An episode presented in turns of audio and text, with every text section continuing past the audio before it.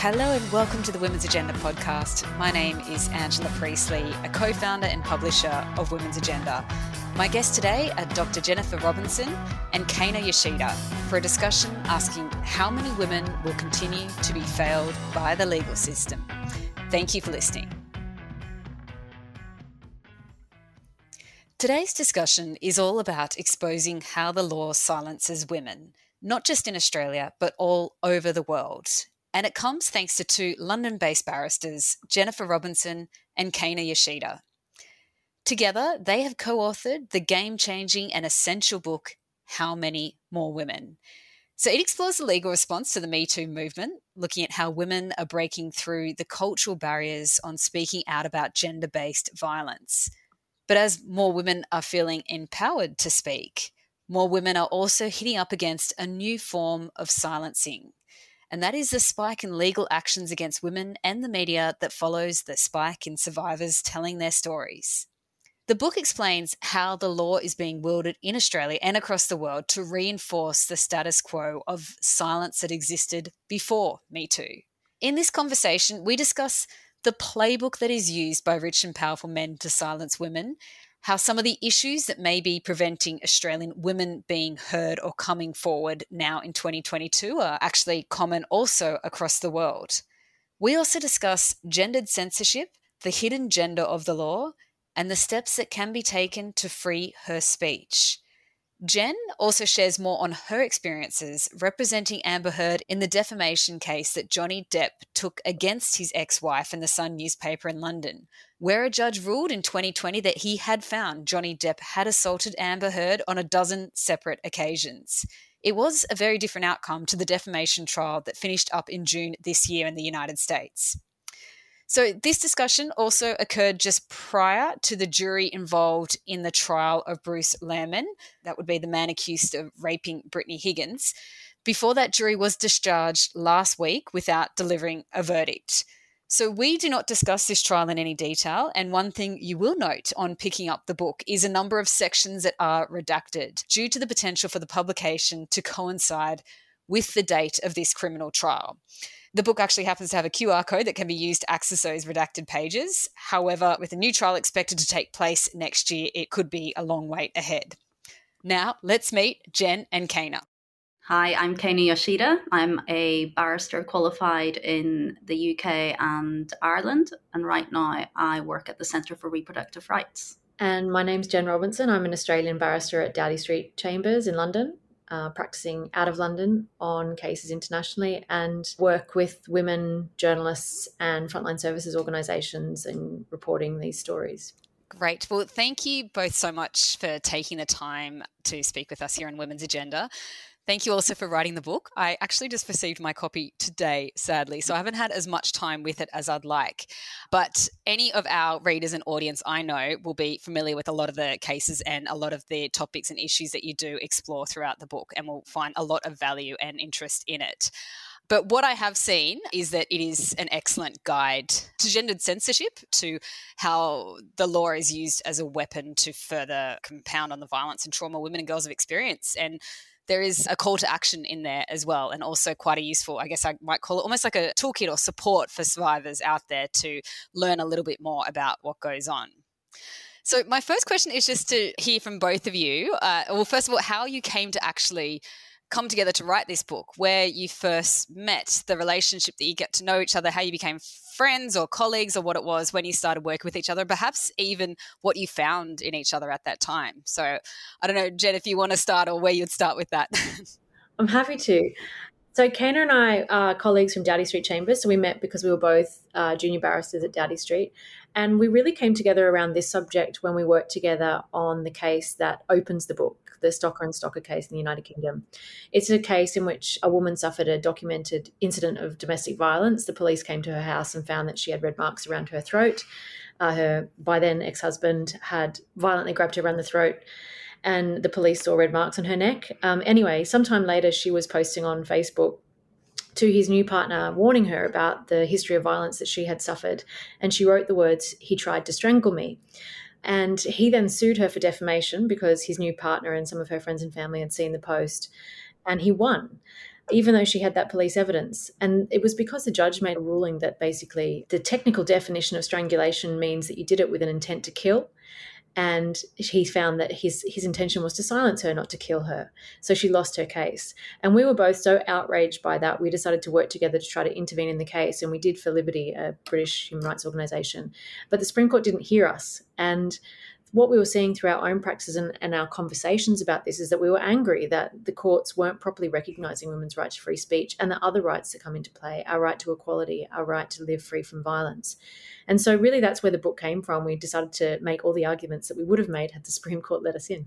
and that was back in 2012. So, 10 years ago obviously so much has changed since then. We've had the me too movement. Did you think during that time that some of these things would start to be resolved that things might look different on the other side of this that we could be opening up to a very different world well, I think when we first applied to intervene, it was probably 2017. Sorry, okay, um, yeah. Sorry, rather than mm. rather than 2012. Yeah. By that time, in our practices, both as media lawyers and human rights lawyers, and and working on cases of violence against women, w- we were seeing this come across our desk before Me Too, and then in a much more increased manner post me Too as well. And I think it's it's just steadily increased. And and by the time you know we were writing and finishing our book, I think there were so many cases it was difficult to narrow down which which cases that we were going to focus on. Um, and obviously that highly mediatized uh, trial in Depp and Heard has has brought it to international attention. Yeah. And I mean, do you see a trend in terms of slowing down in women speaking up? Can you see that reflected in some of these high profile cases? I think the trend that we have identified in the book is that there is an avalanche of legal cases being and civil lit- litigation, civil cases being brought against women and journalists and frontline services organisations who are and, and friends and family who are speaking in support of, of a friend or a colleague or a family member who's who suffered gender based violence. Um, so that's certainly a trend that we're seeing, and it's not a trend that is country specific it crosses geography, it crosses cultures, it crosses language. So we cover cases from Japan, from Uganda, from South Africa, from India, from Australia, from the United Kingdom, from the United States. And what we're seeing is the same thing play out in all of these different jurisdictions, despite the differences in law and culture. The same sexist tropes being rolled out in these cases, male centric myths about gender based violence to deny women justice. And so I think that trend is certainly there anecdotally, what I can say since the Depp case in the United States is that we're hearing from, and I'm certainly hearing from colleagues saying that uh, the domestic violence victims that they represent are now scared to come forward with their complaints, um, are being threatened by their perpetrators, saying, "Look, if you come forward, don't be an amber. No one's going to believe you. Don't speak out." And women are, you know, choosing not to come forward because of what they saw in that case and the way she was treated. And so, for me and for Amber personally, that's devastating which is and you know we were already writing the book we were working on this book long before the depp case came across my desk and i'm happy to explain my role in that case in the united kingdom where depp was found to have been violent towards amber on 12 separate occasions but we were writing the book anyway and then of course that case became so high profile and so problematic that we cover it in the book mm. I might get to that in just a moment but i wanted to ask about all these different countries because I feel that, and, and maybe it was naive to think this, and obviously um, the the Johnny Depp Amber Heard trial presented something very different. But I, I, think in Australia we can look at our own defamation laws and see how uh, difficult they are to get around, and we've seen some really high profile cases here, obviously, particularly following the Me Too movement, particularly, and you know, I was sort of thinking that it was a real problem here in Australia. And that was one of the surprising facets of um, what I've been through in the book is to see that there is this thread.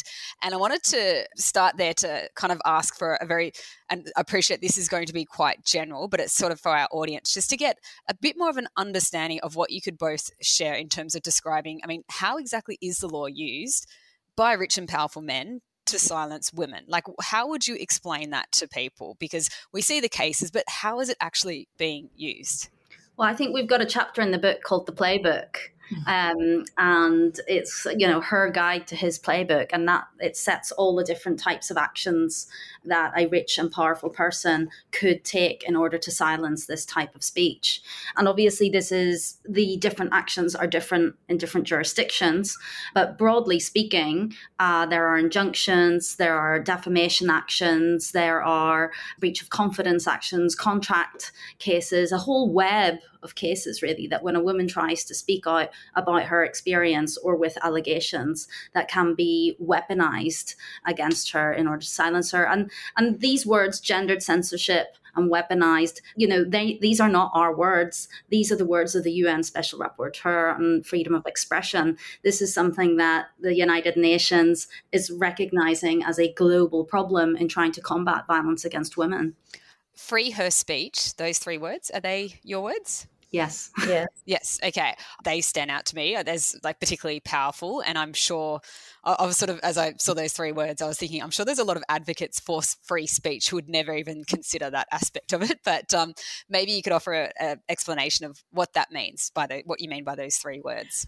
Well, that's the the title of a chapter, or actually maybe it isn't anymore. The book changed so much but we talk about the need to free her speech because in our view the way the law is currently drafted and being applied and interpreted by our courts is in a way that restricts women's right to freedom of expression. Uh, for example when you look at a privacy case or a defamation case the way the courts uh, consider it is really her right to free speech balanced against his right to privacy or his right to protect his reputation what we're saying is that too much emphasis is being placed on privacy and reputation of men in the global context of where we have a, pandemic of violence against women. One in three women suffer violence. Uh, there is public interest in, in ensuring and protecting women's right to free speech. And so that balance, also in that balance, we ought to have our right to equality our right to be free from gender based violence. And if you put those important human rights into this balancing act, we need to be putting more emphasis on the right of women to be able to speak about this.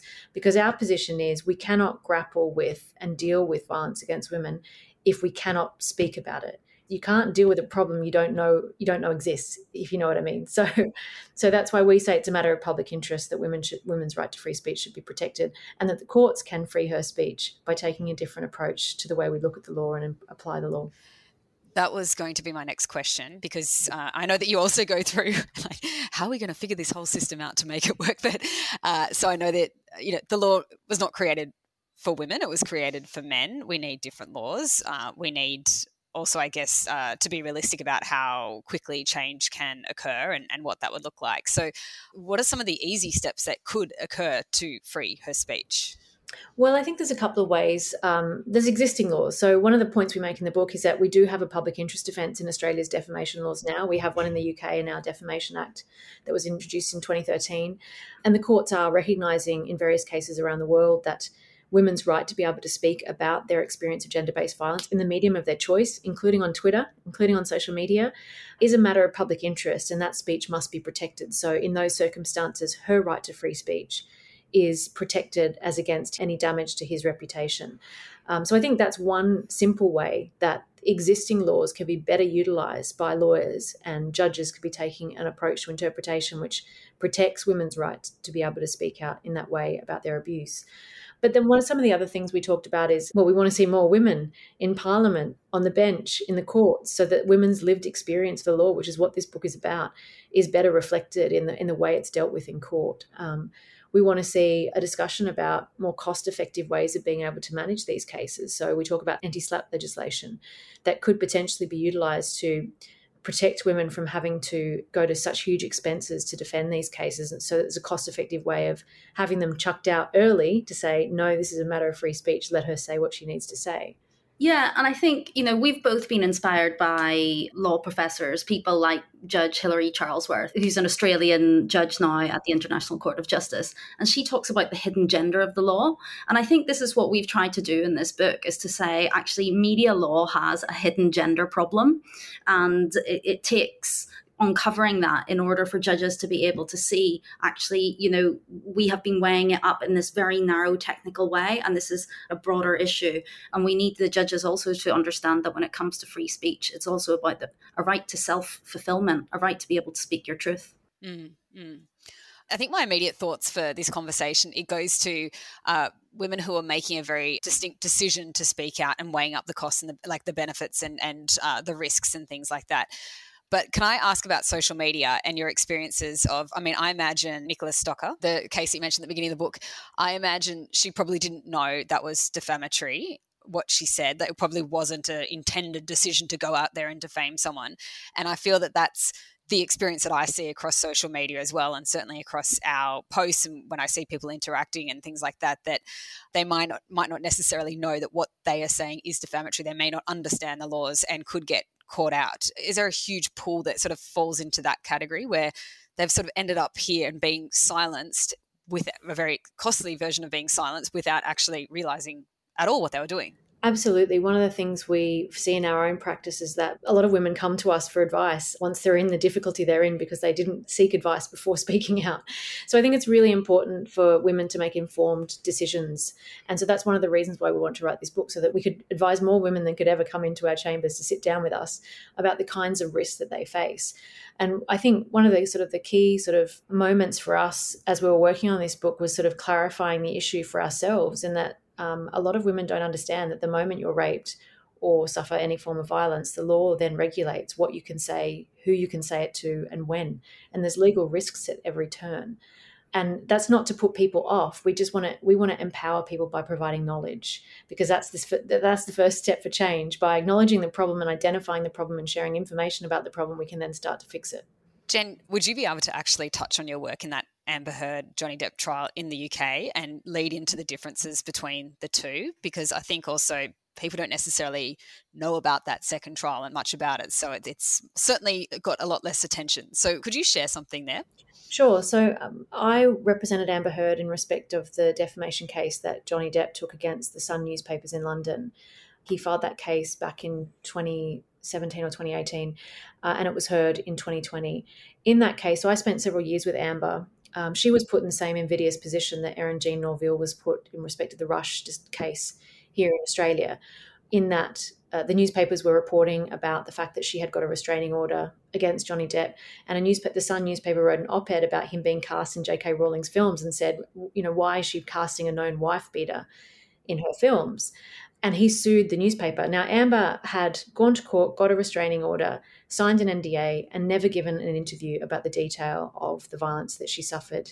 She says that she suffered during their relationship. So I spent two years working with her. She took the decision to give evidence in that case, and I had very much in mind the experience of Eryn Jean Norvill here in Australia, here in Australia in the Rush case. So I was very mindful to avoid the pitfalls that we saw happen in that case. And so we worked together to, to prepare with the newspaper to prepare the defence uh, and a judge ruled in 2020 that it, he found it to be true that Depp had violently assaulted her on 12 separate occasions.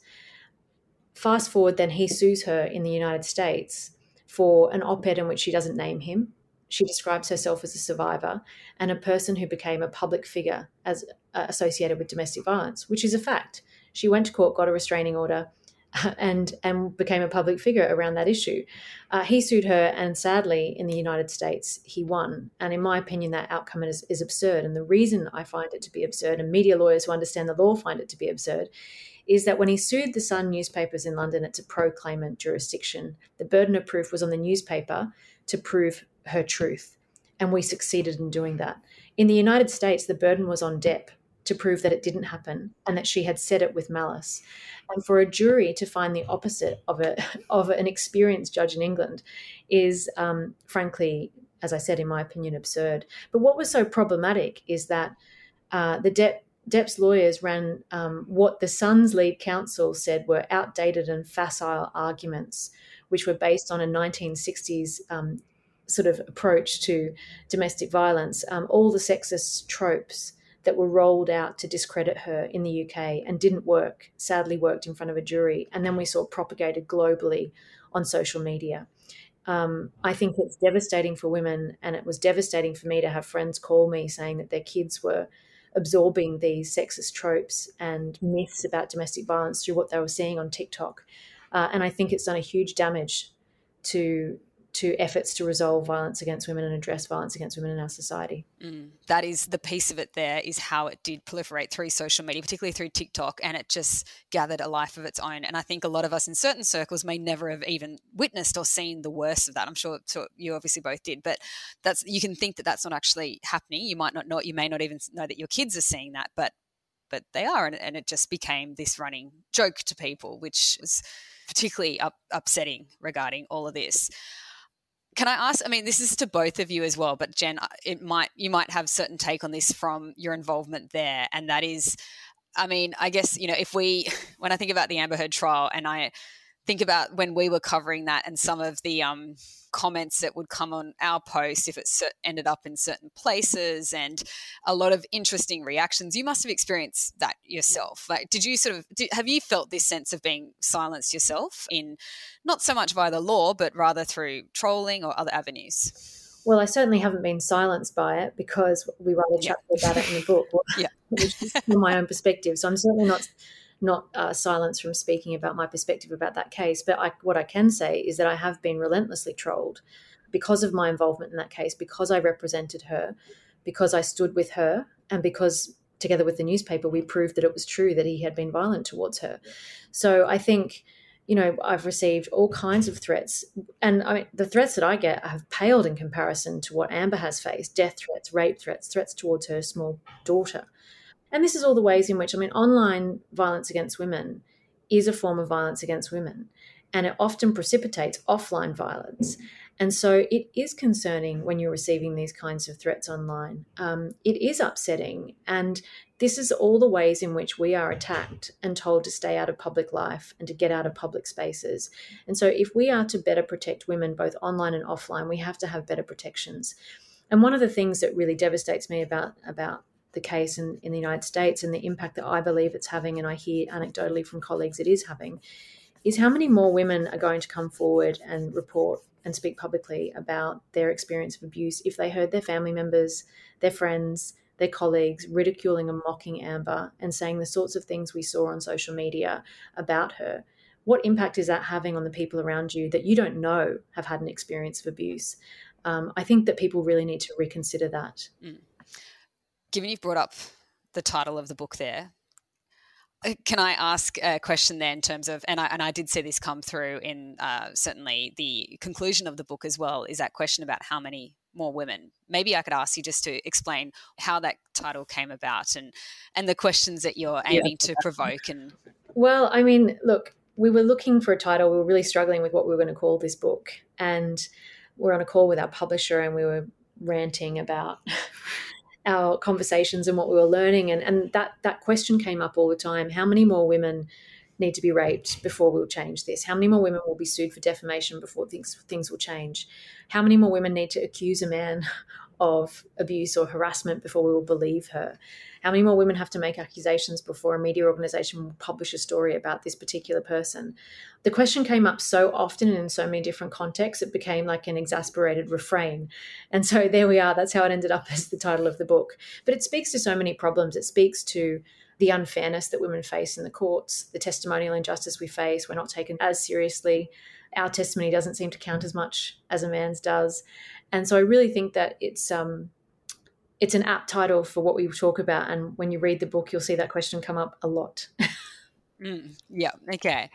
So one kind of final thing it's it's sort of about your relationship and obviously studying as junior barristers and jen i can still picture you when i, I was in london i can picture you there on um, the steps of julian assange and hearing you speak and i was like wow this um, just young dynamic australian lawyer is there and i was just so impressed and amazed at the time and have kind of followed you ever since and i think both of you have done such high profile work and it's tough. It must have been so tough that whole time. So I just kind of wanted to ask about that the relationship and the friendship that you've been able to form starting out together. I don't know if it was a male dominated environment or not. I'm probably guessing it was, but how have you kind of leaned on each other and supported each other? And I guess what would you say about the importance of those sorts of relationships that you can have with colleagues?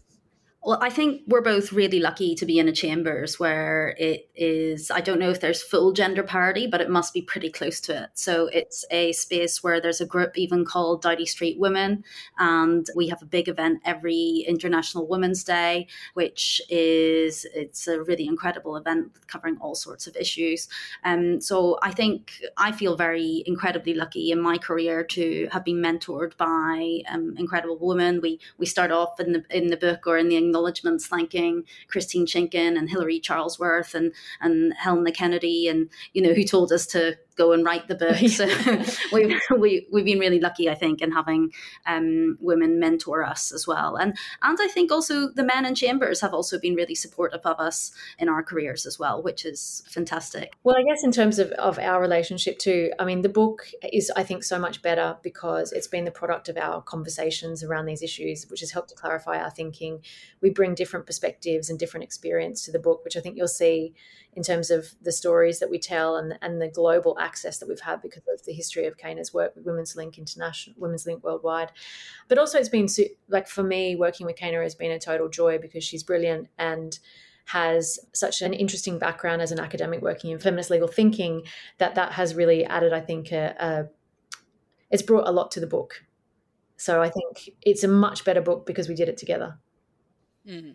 Mm. And now you're doing the book tour together, and uh, there's lots of great interviews, and there's lots of great um, uh, addresses that people will can be able to check out as well. So, um, well done! Congratulations on the book. It is. I, I, just our audience will just really love and appreciate this book, as I know many women and girls will, and to be able to get this understanding, and especially to be written in a way that is so accessible, which is can often be difficult with uh, the books about the law. So well done. Thank you so much. Thank you for joining me. It is a true honor. And just thank you and congratulations on, on all your work and all the support that you've done for women and girls as well. Thank you. Thank Thanks you so, so much. much. Good to talk to you.